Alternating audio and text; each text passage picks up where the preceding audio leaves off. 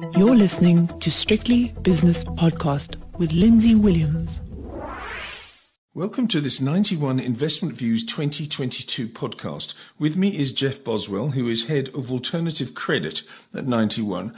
Now, I would imagine that your particular asset class, given the volatility that has surrounded traditional credit markets, your volatility has been more pronounced.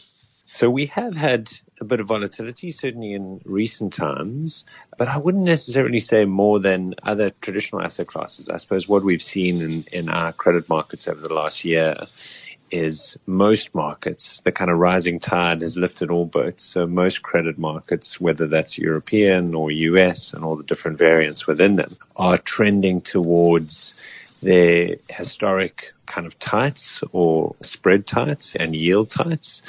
But interestingly, there is a fair amount of differentiation when you actually peel back the layers of the onion in terms of just how expensive or not some of those markets are.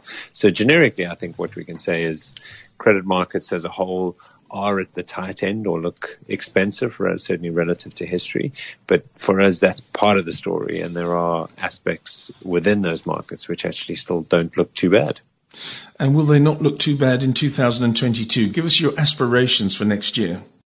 Yeah, we are, I think, cautiously constructive is the way to probably phrase it. And the reason I say that is granted, whilst credit markets are towards the tight end, when you actually do look within those markets, there are parts of credit markets which are exceptionally tight. And some of those are actually trading at pretty much all time tight levels. But actually what that means is if you've got parts of the market which are exceptionally expensive and in our mind vulnerable, there are still other parts of the market which actually still look reasonable value.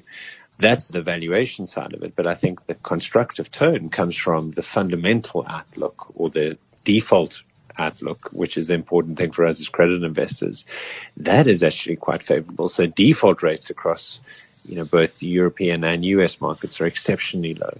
So granted, you've got tight valuations, but offsetting that is a very favorable fundamental outlook. So from our perspective, there's still opportunity there if you can pick your spot. The important point is picking your spot. And that's, as I say, kind of avoiding some of those areas of the market which have become overextended. In the last minute, you've said four words vulnerable, value, default, and fundamental, which leads me on to the next point, and that is the risks versus the opportunities in the year ahead as you see it. Yes. So, and I made the comment earlier about a rising tide lifts all boats. Yes. I think what we're seeing now is just given we're a very interesting part from an economic standpoint in terms of rising inflation pressures, supply chain issues, labor issues, central bank impact on market. And what we're seeing is how those different factors filter through to individual corporates and we will see winners and losers within the corporate landscape. Whereas the past year has basically seen generally all corporates have benefited from a lot of that kind of central bank and government support that we've seen in terms of aiding the recovery. So the year ahead for us, it is more of a credit pickers market. So it's a matter of, you know, how can you construct a portfolio which you know, identifies potential areas of vulnerability or names that have particular idiosyncratic risks and avoiding those within your market, as well as then avoiding those names, you know, which undoubtedly in our mind are susceptible to some of those different factors that I talked about. So the year ahead is very much about being a credit pickers market. I think not getting too aggressive in terms of buying into, you know, stories which are reliant on significant economic recovery or particular markets recovering, etc. Because I think the momentum, the economic momentum that we're seeing, it is likely to be variable. In our mind, there will be bouts of volatility, I think, as the market adjusts to the new economic normal. Uh, so let's have a look at your portfolio positioning as it is now, please. The past year has been very much about how do you capture that last leg of the rally? You know, as markets have kind of ground tighter and they've trended towards those tighter levels, certainly from a historic perspective.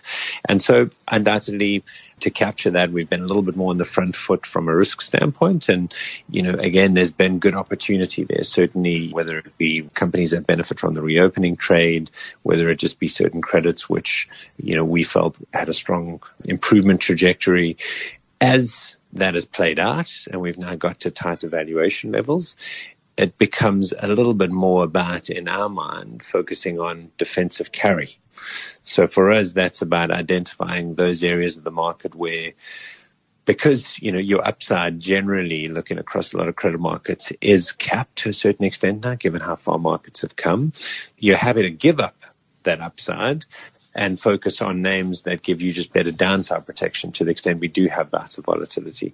So for us, from a positioning standpoint, uh, we're at the point now where we're seeing a morph away from being a little bit more on the front foot and trying to capture that upside to being more slightly more defensively orientated and, and, focusing on decent carry names. Again, we're certainly not hiding in the bunker and we think there's good opportunity there. But that's the direction of travel from our portfolio standpoint. Jeff, thanks so much for your insight. That's Jeff Boswell, who is head of alternative credit at 91. The views and opinions expressed in these podcasts are those of Lindsay Williams and various contributors and do not reflect the policy, position, or opinion of any other agency, organization, employer, or company associated with strictlybusinesspodcast.com. Assumptions made on the analyses are not reflective of the position of any other entity other than the speaker or the author. And since we are critically thinking human beings, these views are always subject to change, revision, and rethinking at any time. Please do not hold us to them in perpetuity.